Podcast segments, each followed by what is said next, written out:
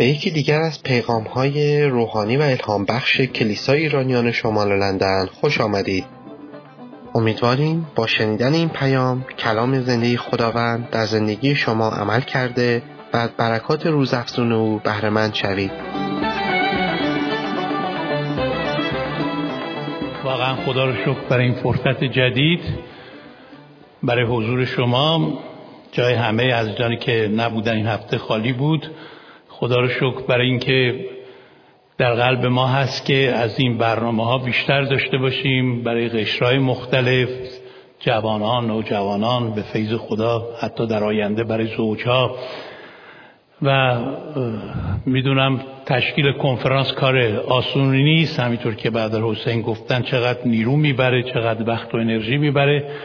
منم از طرف خودم واقعا از همه کسانی که چه از این کلیسا چه از کلیسای چیزیک و جاهای دیگه خدمت کردن قلبا تشکر می‌کنم. خدا رو شکر. مخصوصا برای برادر حسین خب ایشون و بعد در کنارش برادر هومن از کلیسای چیزیک خیلی سفارشی زحمت کشیدن. خدا برکتشون بده. خدا رو شکر برای وجودشون.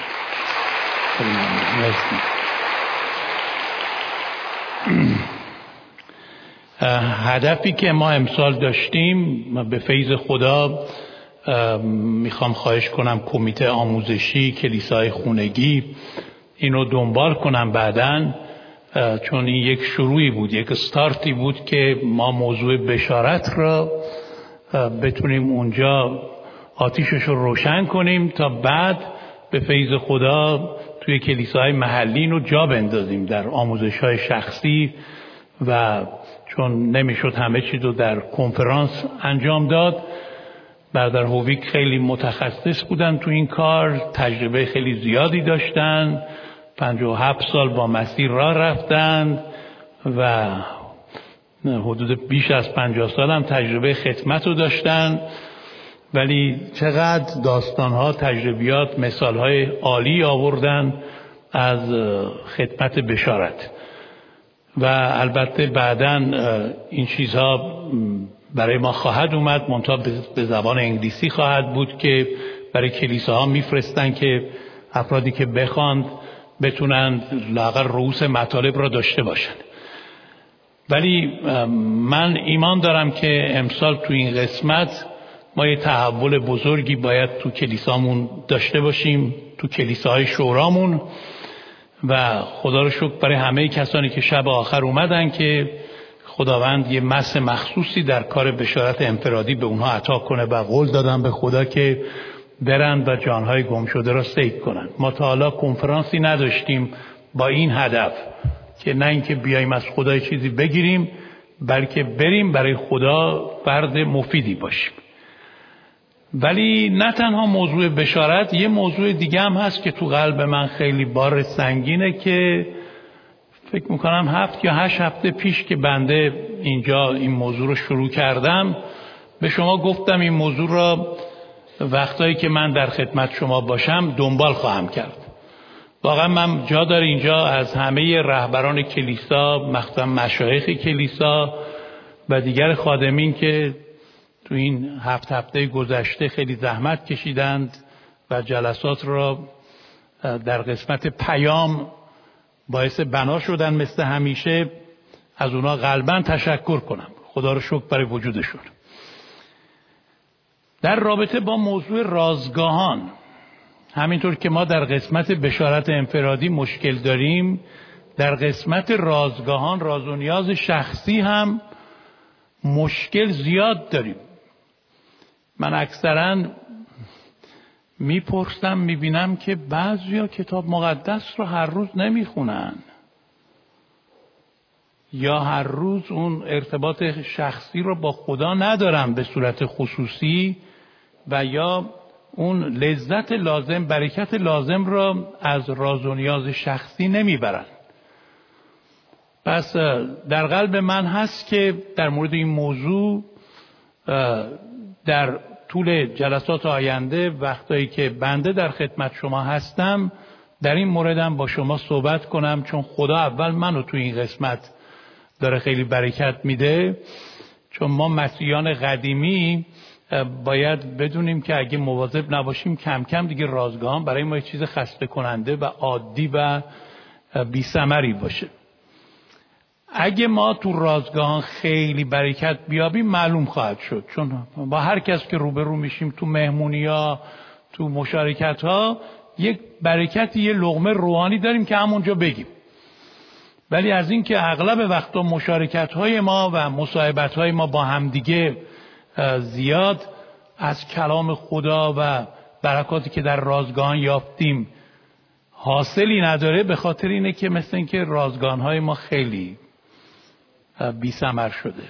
مذبه های ما خیلی خراب شده. و تو این قسمت خدا باید یه ملاقات مخصوصی از تک تک ما به عمل بیاره. عیسی مسیح به طور خاص تأکید کرده در متا 6 که برید هر کدوم از شما در خلوت خودتون با خدا در را ببندید خودتون با خدا خلوت بگیرید و راز و نیاز فردی با خدا داشته باشید.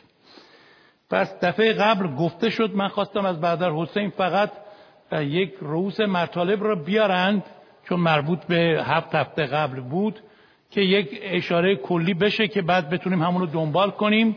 مسیحیت به مفهوم برقراری رابطه شخصی متقابل با خدای حقیقیه. مسیحی کسی است که از طریق مسیح با خدای زنده در ارتباط است و مشارکت شخصی دارد. من دیگه اینا را توضیح نمیدم. اون دفعه توضیح دادم. شما می‌تونید از سایت و از وبسایت دنبال کنید. همینطور مفهوم رازگاهان را بیان کردیم که برقراری و تقویت رابطه و مشارکت شخصی دو طرفه با خداوند از طریق دعا و مطالعه شخصی کلام خداست. و الان این سوال که روی این سوال ما چند هفته خواهیم ایستاد چگونه می‌توان رازگاهان پرسمر با تراوت و مبارکی را داشت؟ و محتوای رازگاهان مبارک چیست؟ خب اولین پاسخی که به این سوال داده شد اینه که وقتی که تمام افکار و حواسمان به جای توجه به خودمان و اطرافیانمان مستقیما به خود خدا متمرکز می شود یعنی رازگاهان در حقیقت این نیست که من بیام اونجا هی مشکل و درد و نیاز و این و اون و اون چیزا را مطرح کنم. اونا در بحله دوم اهمیته در رأس اینه که من با خود خدا مشغول مشارکت و ارتباط زنده باشم. متمرکز خدا باشم. خب منظور از این مطلب چیه؟ وقتی در عبادت شخصی به یاد میآوریم که خدای ما حاکم مطلق است. پس تمرکز به خدا اولین قسمت اینه که ما به یاد بیاریم خصوصیات اسامی که خدا داره. در موقع رازگاهان من به یاد بیارم با چه خدایی در ارتباطم. خدایی که بر تمام قسمت های زندگی من اشراف کامل داره و حاکم مطلقه. وقتی به یاد میاریم در رازگاهان که خدا قادر مطلقه. خب این هم خیلی موضوع مهمیه که قدرت مطلق خدا را به یاد بیاریم که با کسی که من الان در ارتباط هستم خدایی که هیچی براش سخت و مشکل نیست و او تمام قدرت در آسمان و زمین در دستانمونه وقتی که به یاد میاریم در رازگاهان که خدا دانای مطلقه. همه چیز در نظر او آشکار هست. و خدا بر تمام قسمت های زندگی من نه تنها اشراف کامل داره بلکه آگاهی کامل داره و او منو خیلی خیلی خوب درک می‌کنه و منو می‌فهمه. وقتی به یاد میاریم در موقع رازگاهان که خدا نیکویی و محبته به نیکویی و محبت او فکر می‌کنیم در مقابل خدای نیکو با محبت سجده می‌کنیم. چطور ممکنه که رازگان ما مطلوب شیرین مبارک و دلچسب نباشه؟ وقتی که با چنین خدایی در ارتباطیم که پر از نیکوییه پر از محبت من الان سریع اینا رو میگم رد میشم. ولی من خودم شخصا برای مثلا نیکویی خدای ده دقیقه تعمق می‌کنم. تمام چیزایی که مربوط به نیکویی خداست به یاد میارم. آیات و و وعده هاشو هر چیزی که به خدای نیکو ربط داره. بعد خدای عشق و محبت که میرم تو بهرش دیگه این اینقدر زیاده و غنیه.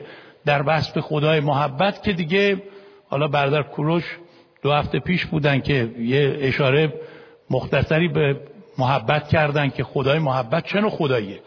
واقعا چطور ممکنه این چیزا فکر ما را بگیره؟ در موقع رازگاهان و ما از حضور خدا دستخالی و خشک و بیروح بلند شیم. اصلا ممکن نیست. موضوع اینه که ما خیلی دور خودمون دور دیگران میچرخیم و مسائل و مشکلات و احتیاجات و دردهای ما اومده جای خدا رو گرفته و خدا خیلی کمرنگ شده. خدا رفته زیر پا مسائل ما و خانوادهمون و دیگران اومده در رج برای همینه که اینقدر بدبختیم دیگه. ببخشید من اینطوری میگم. مسیحای بدبخت من زیاد می‌بینم. چرا چون لذت نمی‌برن از زندگی مسیحی؟ شادمان نیست امروز برادر کوروش تمام سرودها و تاکیدش روی شادی بود. شادی در حضور خدا با تعمق با چنین خدایی به دست میاد. وگرنه مشغول خود بودن همینطور که قبلا هم گفتیم باعث پریشانی است مشغول دیگران بودن باعث نگرانی است. ولی مشغول مسیح بودن باعث شادمانی است. آمین. و وقتی رازگان ما دلچسب میشه که دیگه چی؟ ما در عبادت شخصی به یاد میاریم با خدای زنده ارتباط برقرار می‌کنیم. خدایی که زنده است خدای زنده گوش دارد میشنود زبان دارد حرف می‌زند فکر دارد فکر می‌کند حس دارد احساس می‌کند. خدای زنده دست داره کار می‌کنه پا داره راه میره. خدای زنده خدایی که می‌شود ارتباط زنده باش برقرار کرد. و این چه خدای واقعیه که ما می‌دونیم با یه خدایی در ارتباط هستیم که مثل بوتها نیست بلکه خدایی که همیشه جلوی ما زنده حضور داره. و دوباره وقتی در رازگان به خاطر میاریم که به حضور خدای پدر آمدیم. اصلا ممکنه شما پدر بودن خدا را عمیقا باور داشته باشید و به یاد بیارید و توش تعمق کنید و اونو اعلام کنید برای خودتون. و رابطتون با خدای رابطه دلچسبی نباشه. من برای همینه که به حفظ آیات کلام خدا خیلی معتقدم و از همان شروع نوایمانی شروع کردم به حفظ کردن کلام خدا برای اینکه اینا خیلی منو کمک می‌کنه. من دیگه احتیاج نیست کشف ولایت بذارم جلوم ببینم در مورد خدای پدر کتاب مقدس چی میگه هی تو رازگاهان دنبال کتاب و آیه بگردم. همینطور در سکوت یه دکمه می‌زنم به این مغزم صد تا آیه در مورد پدر بودن خدا میاد. از اونا یه ده رو انتخاب می‌کنم برای امروز. ده بیست برای فردا. ده بیست برای پس فردا. پدر تو اینی. و میرم تو بحرش. پدر پدر کلام تو چی میگه در مورد پدر بودن تو؟ و اصلا من هر کدوم از اینا رو که به یاد میارم یه پله از اون چایی که توش بودم میام بالا. دیگه آخرش میرم قله دماوند اون موقع می‌فهمم رازگان خوب کردم. چون واقعا می‌دونم با کی دارم صحبت می‌کنم. نه اینکه ای بشینید تو رازگان بزن تو سرتون ای چشماتون اینطوری کنید. مثلا رازگان دارید. یه ساعت نصفشو خوابیدید نصفشو رفتید افکارتون رو این بر اون بر بعد نصفش هم که خوش آخرش هم اینجوری. مثلا رازگان کرد. این شد عبادت. برای همینه که خیلی ها نمی کنن چون میاد چه فایده ای داره چه تأثیری داره. ای بابا حالا خدا که به رازگان ما محتاج نیست.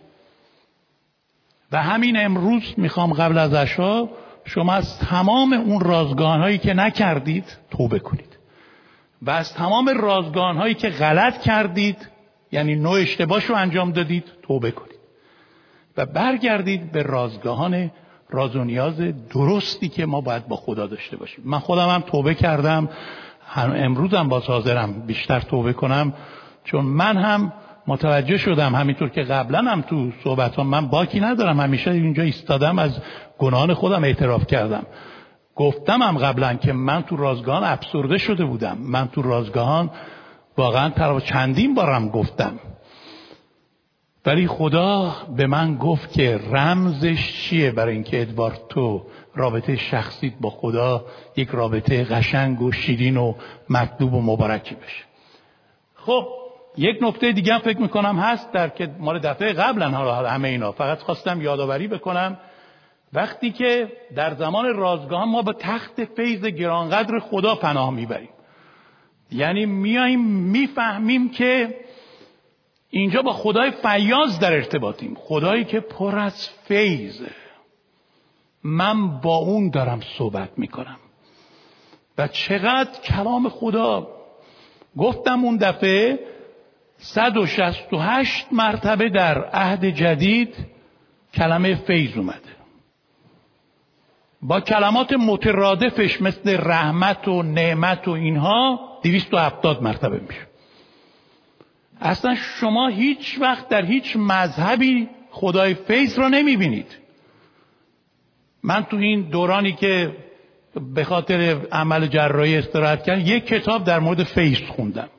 اصلا اینقدر زیبا بود. شبایی که نمی‌تونستم بخوابم یا نصف شب که بیدار می‌شدم کمی تو فشار بودم درد داشتم اینا این کتاب همه چیز منو می‌برد جای دیگه. یادم میرم بعد یهو پرستار مثلا میومد وقتی بیمارستان بودم می‌دید که من دارم شکر می‌کنم خدا رو می‌گفت. تو حالت خوبه؟ فکر می‌کرد من حالم از لحاظ روانی یه مشکلی پیدا کرد گفتم بله گفت چی داشتی می‌گفتی؟ با کی حرف می‌زدی؟ گفتم اگه می‌دونستی خدای فیس کیه چون کتاب دستم بود منتها فارسی بود. گفت چیه این کتاب؟ بعد فرصت می‌شد که به اونم یه نصیب بدم.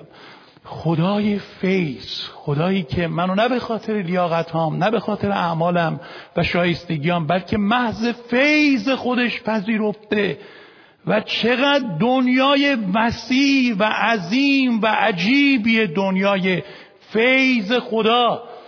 چطور ممکنه ما تو رازگان با فیض خدا مشغول بشیم زندگی شکست خورده بدبخت و غمگین ماتم زده داشته باشیم؟ اینجاست که ما باید برگردیم به رازگاهان درست و حسابی با همین فرمول های ساده. خب این هنوز ادامه داره. این مربوط به سهم دفعه قبل بود.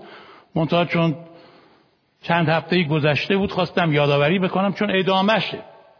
حالا در ادامه اون تا اونجایی که وقت امروز ایجا اجازه بده ما وقتی از رازگاهان می‌تونیم در حقیقت نه همونه ادامه همونه. یعنی همون الف به و اینا که هست همونه. یعنی این یک نکته دیگه در ادامه همون مطالب. هنوز تو بحر خدا هستیم ما. نکته اول یعنی این که ما با خدا مشغولیم. یالا اینا قسمت های به اصطلاح الف به و جیم و دالشه. وقتی که در موقع رازگاهان خود را در برابر خدای قدوس می‌بینیم. خدای قدوس خدایی که کاملا ذاتا و مطلقا قدوس از هر نوع گناه و آلودگی و ناپاکی و فساد بدوره خدایی که ما باش سخن میگیم قدوسه. خب این این قسمت ممکنه الان برای شما سوال پیش بیاد که من وقتی با خدای قدوس در ارتباطم اونجا من خودم را خیلی ضعیف و گناهکار و محکوم می‌بینم و در نتیجه نمی‌تونم اون شادابی رو داشته باشم. اتفاقا من می‌خوام به شما بگم اینو بذارید در وهله اول. یعنی درسته من ترتیب رو اینجا گذاشتم ولی قبل از اینکه ما به صفت دیگر خدا که من اینجا گفتم حاکم مطلق قبل از اینکه به اون فکر کنیم اولین حالتی که به انسان دست می‌داد وقتی با خدا روبرو می‌شد در کتاب مقدس این بود که متوجه می‌شد خدا بسیار قدوسه و او خیلی گناهکار. هر کدوم از مردان خدا که با خدا ملاقات کردن اولین حسی که کردن این بود. مثلا موسی وقتی با خدا ملاقات داشت خدا گفت کفشاتو در بیار اینجایی که ایستادی سرزمین مقدسی. اشعیا خدا را دید قدوس قدوس قدوس. پتروس در مقابل قدوسیت خدا فریاد کرد از من دور شو. مرد گناهکاریم ایوب گفت با چشمان من تو را می‌بینم از خودم بدم میاد در خاک و خاکستر توبه می‌کنم. پس این مسئله که ما گناهکاریم و محتاج رحمت و بخشش خداییم. چرا این مهمه که در وهله اول قرار بگیره؟ چون من اگه موقعی که میام رازگاه می‌کنم اشکالی تو زندگی من هست. گناهی کردم. حرفی زدم. رفتاری نشون دادم. نه مال گذشته مال همین امروز. مال دیشب. خیلی نقد خیلی تازه. کاری کردم با همسرم با بچم با همکارم با همسایم. در افکار خودم. من باید اول در مقابل خدای قدوس فروتن بشم اینو اعتراف کنم. زیر فیض مسیح بیام.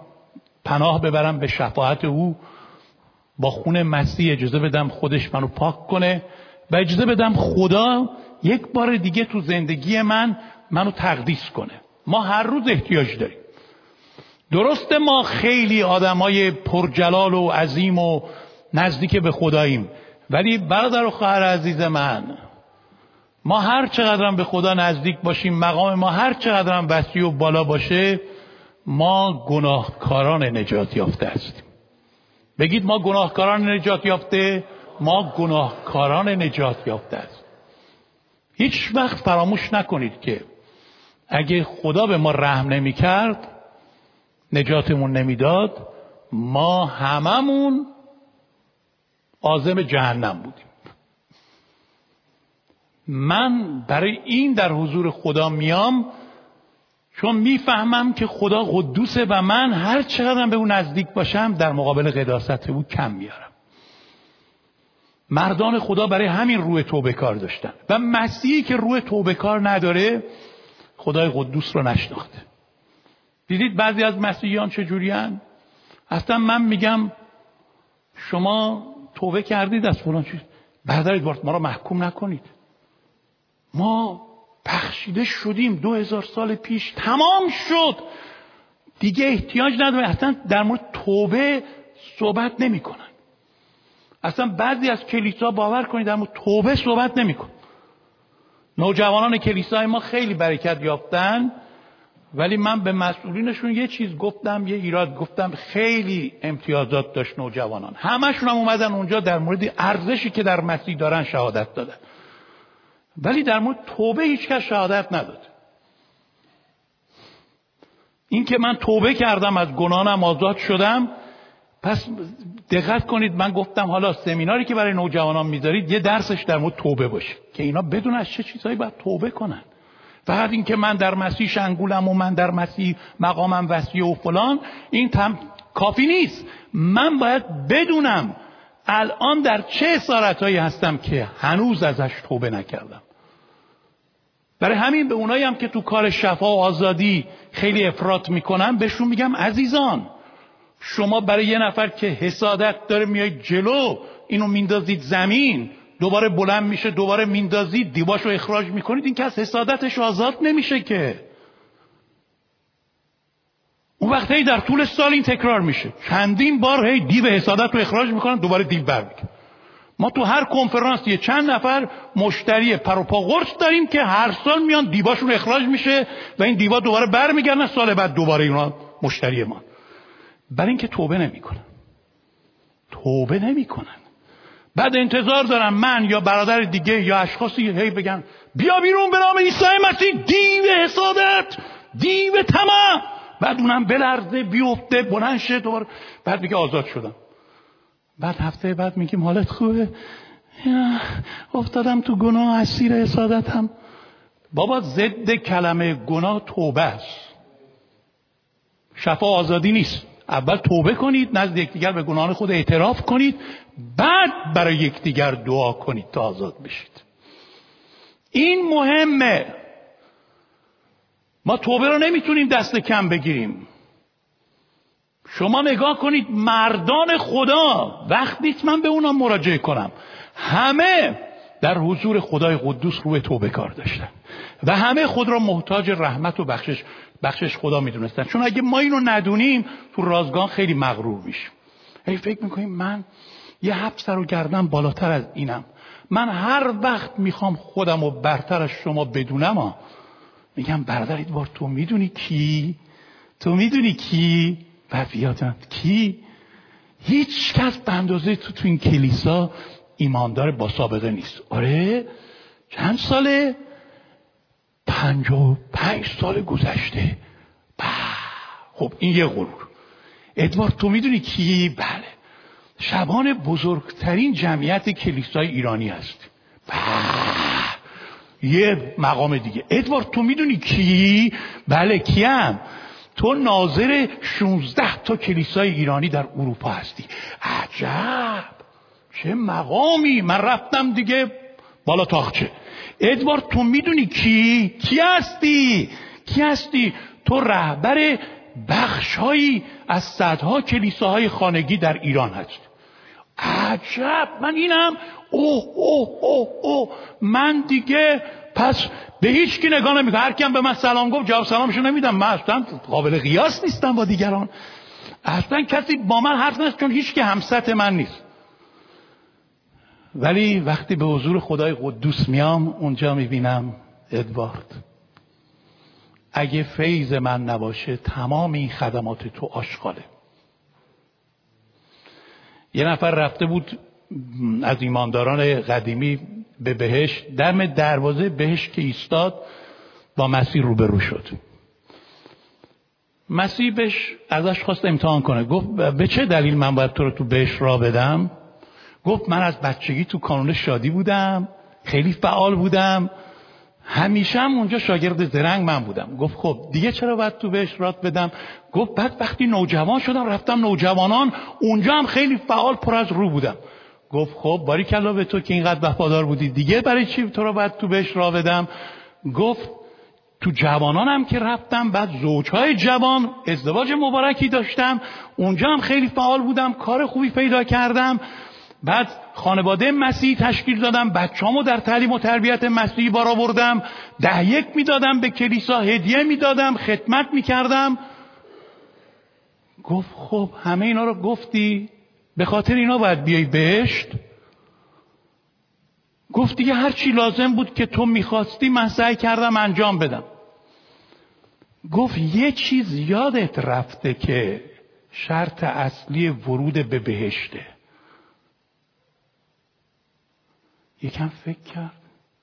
گفت خدایا بر من گناهکار رحم فرما. من محتاج فیض تو هستم. گفت بفرما تو. بفرما تو. فقط به خاطر این تو می‌تونی وارد بهشت بشی. که خودتو محتاج رحمت و فیض من دیدی آمین. حالا اونایی که نمیگن آمین من دعا می‌کنم که خداوند یه روزی متوجه بسازه که چقدر وضعشون خرابه و بعد بگن آمین. بدون فیض خدا پولس میگه من بدترین آدم های دنیا پس قدوسیت خدا ما را میکشونه به تقدس. و این باعث میشه که ما در حضور خدا فروتن بمونیم. مغرور نشیم. چون غرور روحانی ممکنه در هر شرایطی به ما دست بده. البته ما باید مواظب باشیم شیطان ما را بیخودی محکوممون نکنه. چون شیطان هم اون موقع دائما هست که ما را محکوم کنه. روح القدس ما را محکوم نمی‌کنه. روح القدس ما را ملزم می‌کنه بعد درمان می‌کنه. پس در موقع رازگاهان قسمت اولش این باشه که شما بدونید وقتی با خدا صحبت می‌کنید رابطتون رابطه پاکیه. شما اگه دل همسرتون رو شکستید یا دل بچهتون رو شکستید نمی‌تونید بهش برید بگید جوجیلی حالت خوبه؟ جوجولی چی اول؟ توبه کن از اون کار غلطی که کردی. قربونت برم که قربونم نرو. اول بگو که چه کاری کردی دل منو شکوندی. خب شما میایید در حضور خدا اول باید این دل شکستگی که به خدا ایجاد کردید روی اونو محتون کردید اونو اعتراف کنید قلبا بفهمید که اشتباه کردید. نه اینکه با همون وضع بیام بگم من خیلی تو را دوست دارم عاشقتم. خدا میگه ببین اینجا یه مشکلی هست مشکل رو حل کن بعد برو تو عشق من. پس این مهمه این پایه است. یکی دیگه از اسامی که خدا در موقع رازگاهان ما باید به یاد بیاریم که خیلی از زیباترین و تسلی بخشترین اسامی خداست که در موقع رازگان خیلی ما رو کمک می‌کنه که رازگان جالب و مبارکی داشته باشیم. خدای امیده خدای امید. با من بگید خدای امید. به به به. بعضیشون اسمشون امیده ولی افراد خیلی ناامیدی من دیدم اشخاصی که اسمشون با شخصیتشون نمی‌خونه. طرف خیلی مثلا اسمش شیرینه ولی خیلی تلخ. اسمش صادقه ولی یه روده راست تو شکمش نیست. یک نفر رو دیدم اسمش زلفلی بود ولی یه تارمو نداشت. برحال اسمای مختلف مردم دارن که گاهی وقتا با شخصیت و حالت اونا نمی‌خونه. این اسمایی که ما در مورد خدا می‌خونیم همش اسمای واقعیه. خدای امید. در رومیان 15 13 میگه خدای امید شما را از کمال خوشی و سلامتی در ایمان پر سازد تا به قوت روح القدس در امید چی بشید؟ افسوده بشید. فکر می‌کنم این اول یوحنا یک پنج به این ربطی نداره اگه من نوشتم. اونو پاکش کنید. اول یوحنا یک پنج در مورد قدوسیت بود. ببینید داوود در اوج ناامیدی خودش با قاطعیت تمام در مزمور 42 آیه 5 و 6 میگه ای جان من چرا منحنی شدی؟ چرا پریشان شدی؟ بر خدا امید دار. زیرا که او را برای نجات رویش باز حمد خواهم. ما خطری که وجود داره موقع رازگان اینه که دشمن ما شیطان که خیلی از رازگاه هم بدش میاد. میدون شیطان به مسیح چه پیشنهادی کرد؟ گفت تمام دنیا را بهت میدم چیکار بکن؟ جلوی من سجده کن. شیطان از سجده خدا خیلی بدش میاد. شیطان میگه من جای خدا را بگیرم.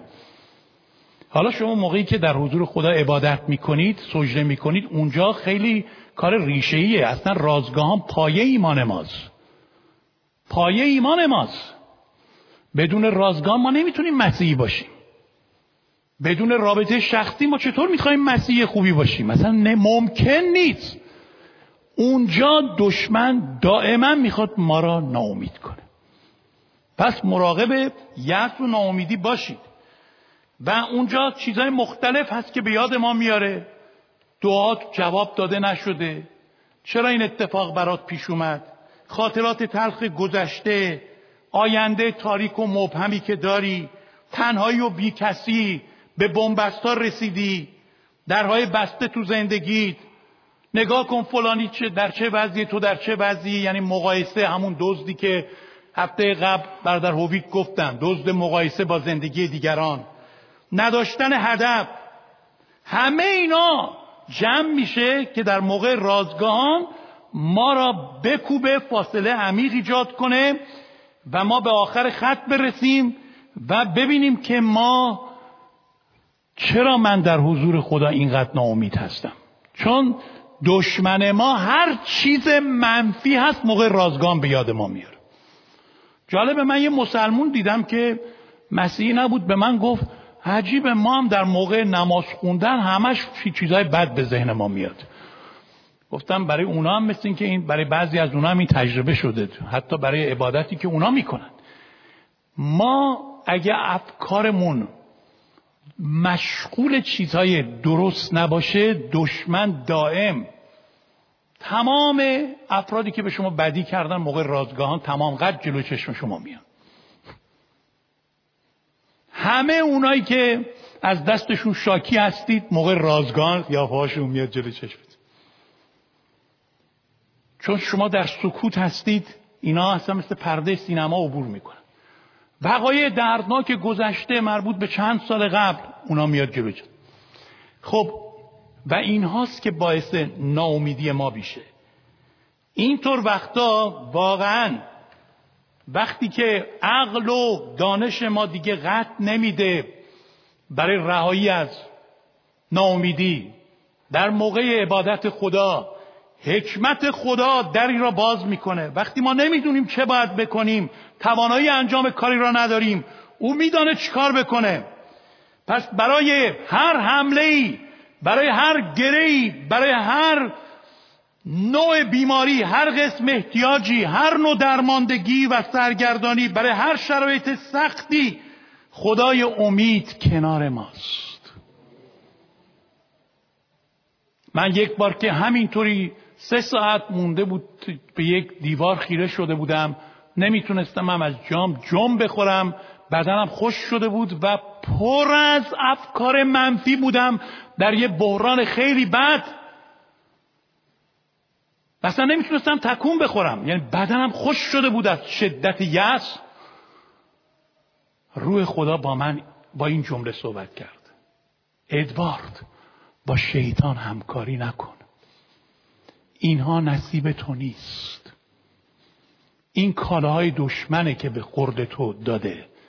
بلند شو. با شیطان همکاری نکن. اینها نصیب تو نیست. اینا هدایای من برای تو نیست. نپذیر اونها را.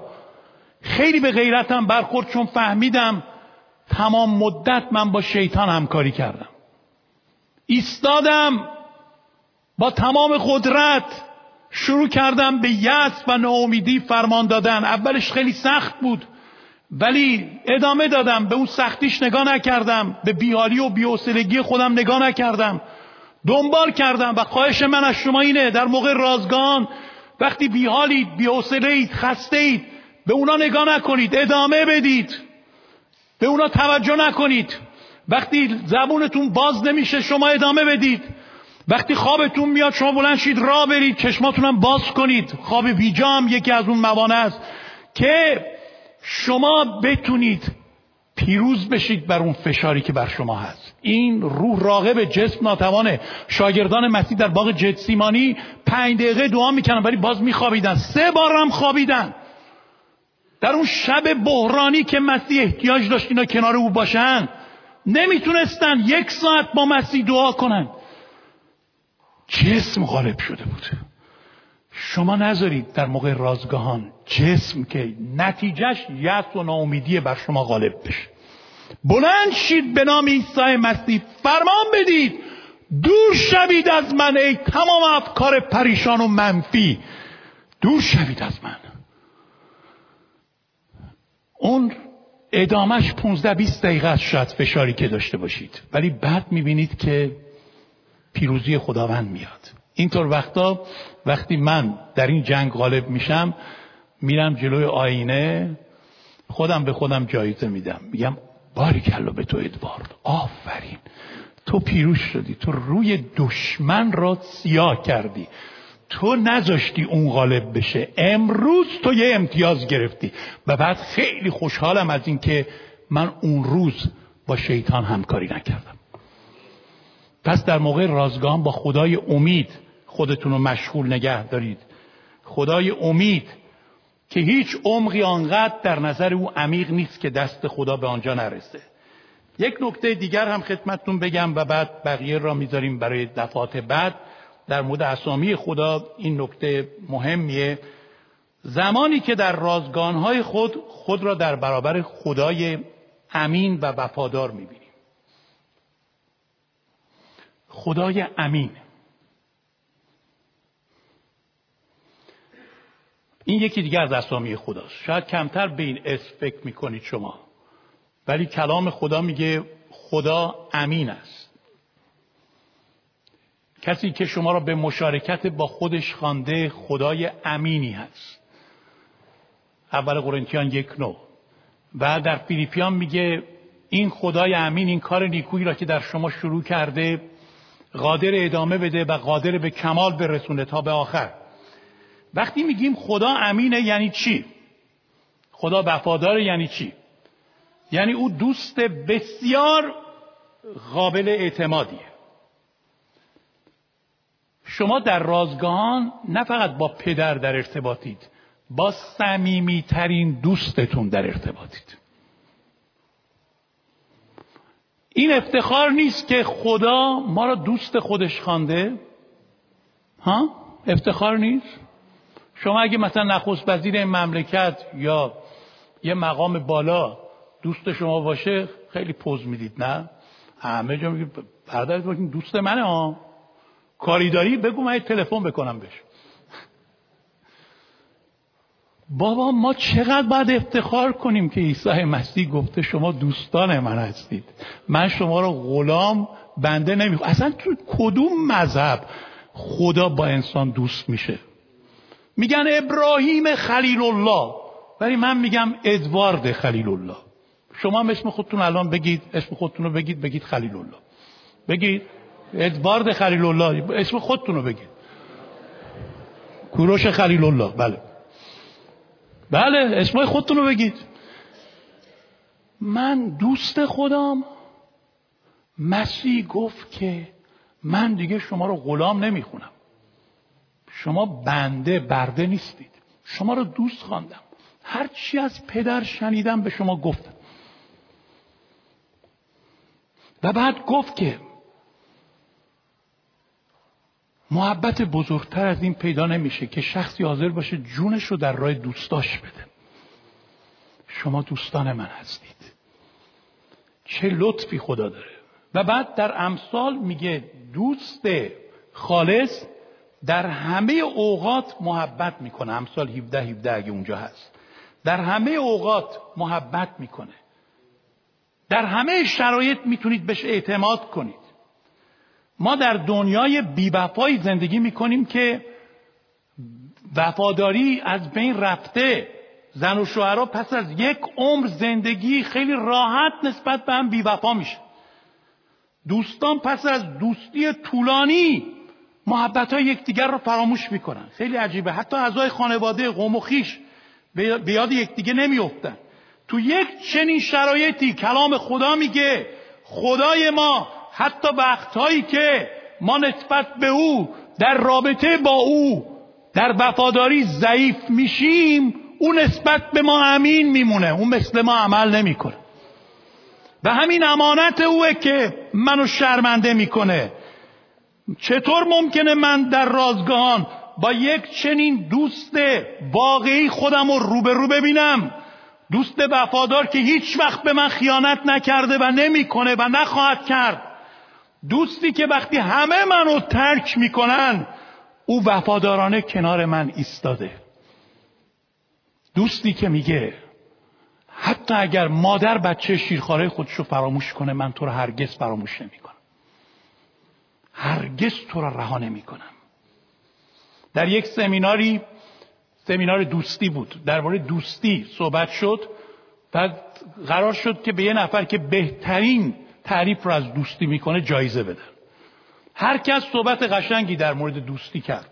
بذارید یکی دوتا از این تعریف ها رو بکنم. یه نفر نفر اول گفت دوست کسیه که شادی ها رو افزایش بده غم ها رو تقسیم کنه. تعریف خوبیه. دومی گفت دوست مجموعی است از همدردی که در یک پارچه بسته بندی شده. این هم تعریف خوبی بود. سومی گفت دوست ساعتیه که همیشه درست کار می‌کنه. هرگز نه عقب میفته و نه جلو میفته این هم باز تعریف خوبیه. ولی کدوم تعریف جایزه را برد؟ که از همه امتیازش بالاتر بود. تعریف این بود که دوست کسیه که وقتی وارد میشه که دنیا شما جدا شده و همه شما رو ترک کردن اون موقع دوست اونجاست. حالا شما چنین دوستی رو کجا پیدا می‌تونید بکنید؟ که وقتایی که همه شما رو ترک کردن اون کنار شماست. هللویا برای این دوستی خداوند. برای این امانت خداوند. آیا شما در موقع رازگاهان خودتون رو در حضور یک چنین دوستی می‌بینید؟ بنابراین آیا ممکنه که در موقع رازگاهان شما عبادت شخصی در برابر چنین خدایی بکنید؟ شیرین ترین و غنی ترین و لذت بخشترین ارتباط را با او برقرار نکنید. من می‌خوام در پایان شما با من این یازده تا اسم خدا را که در جلسه اول و امروز گفته شد به یاد بیارید. و درخواست دوم من اینه که خودتون رو تمرین بدید. تمرین بدید که در بهله اول با یک چنین خدایی موقعی که دعا می‌کنید رو به رو ببینید. بعدا در موعظه‌های دیگه به شما خواهم گفت دیگه چیکار باید بکنید که رازگان خوبی داشته باشید. ولی مهمترین اینه که شما بدونید با کی در ارتباطید. ببینید اگه شما خدا رو خوب نشناسید چطور می‌خواهید رابطه شیرین باش برقرار کنید؟ مسیح به زن سامری چی گفت؟ گفت شما هر آنچه را که نمی‌دونید میپرستید. ولی ما آنچه را که می‌دونیم و می‌شناسیم میپرستیم. شما باید بدونید آخه طرفتون کیه. مخاطبتون کیه؟ شما اگه مخاطبتون رو خوب نشناسید خب معلومه که رازگاناتون پربرکت نخواهد بود. اگه واقعا خدا را با این مفاهیم با این اسما با این خصوصیات ما ملاقات نکنیم و روبرو نشیم این عبادت به درد نخواهد خورد. ما داریم بیخودی وقت تلف می‌کنیم. انرژی صرف می‌کنیم. بهتره نکنیم. من میگم یا کاری را ما نباید بکنیم یا اگه می‌کنیم درستش رو انجام بدیم. اگه شما نمی‌خواهید با چنین خدایی که الان نام می‌بریم با هم نام می‌بریم اسماشونو به صورت واقعی به صورت زنده رو به رو ببینید بهتره اگه نمی‌خواهید اصلا دور هرچی دعا و عبادت در مسیحیت خط بکشید.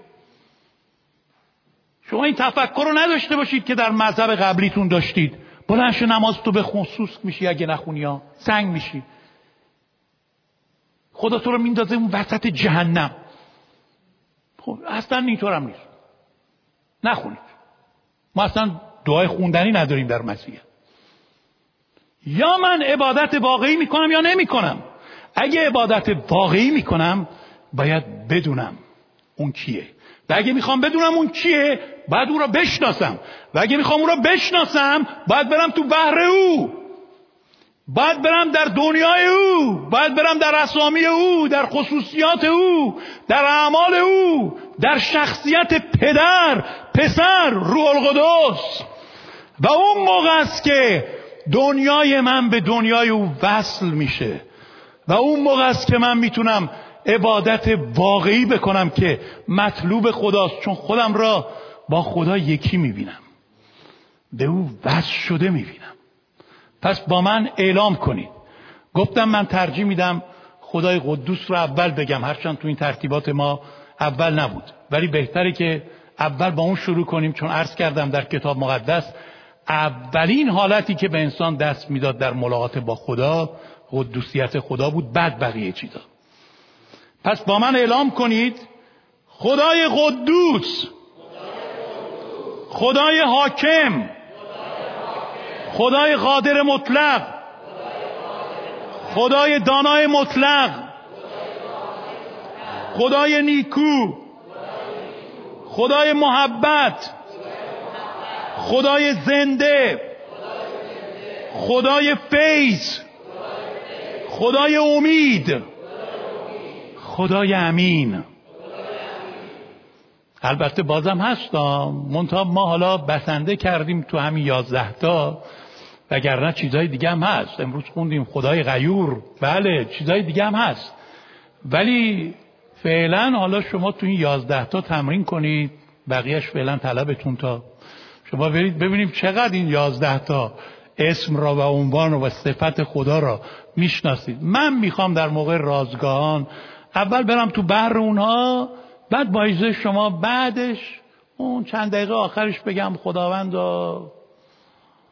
تو خواهر ما ماهمونی رو که می‌شناسی. میندازم زیر پاد. با شما البته. من قبلا چیکار می‌کردم؟ قبلا ماهمونی اون بالا بود. خدا زیر پا بود. بچه های من اون بالا بودن. این شد رازگاه خب معلوم بود رابطه منم با خدا وارونه بود دیگه. ولی الان دیگه نه. تمام تمام سعی من اینه. نمیگم حالا نمرم صده تو این قسمت. ولی در همین مسیر چون جنگ دعا جنگه. و ما باید خودمون تو این جنگ همیشه تمرین بدیم. خدای من نمی‌خوام به کس دیگه ای به چیز دیگه ای به اندازه تو فکر کنم. بذار حسابی از حضورش سیراب بشم بذار برم بالای قله بعد از اونجا آدما رو که نگاه می‌کنم خیلی کوچیکن. حتی اون تریلیا مثل اسباب بازی هن. رو همه چیز مثل خدا اشراف دارم. بعد اونجا جواب می‌گیرم. نه اینکه من سه ساعت بذارم تو سرم بچم چی میشه؟ روز به روز بدتر میشه. شوهرم چی میشه؟ روز به روز خاک بر سرتر میشه. اون خانومم چی میشه؟ روز به روز ملعون تر میشه. چرا؟ چون همش دنبال اینم دیگه. اصلا برای این من مسیحی شدم که این چیزا همش به من برسه. این نیست مسیحیت عزیزان. اول همه ملکوت و عدالت خدا را بطلبید. بقیهش رو شما بگید. سایر چیزهای دیگه به شما داده خواهد شد. اگه با من هم عقیده هستید بیستید این خدا رو با این اسامی بپرستید پیامی که شنیدید یکی از صدها پیامی است که از طریق وبسایت کلیسای ایرانیان شمال لندن www.nlichurch.org قابل دسترسی می باشد. امیدواریم از این پیام برکت کافی را برده باشید.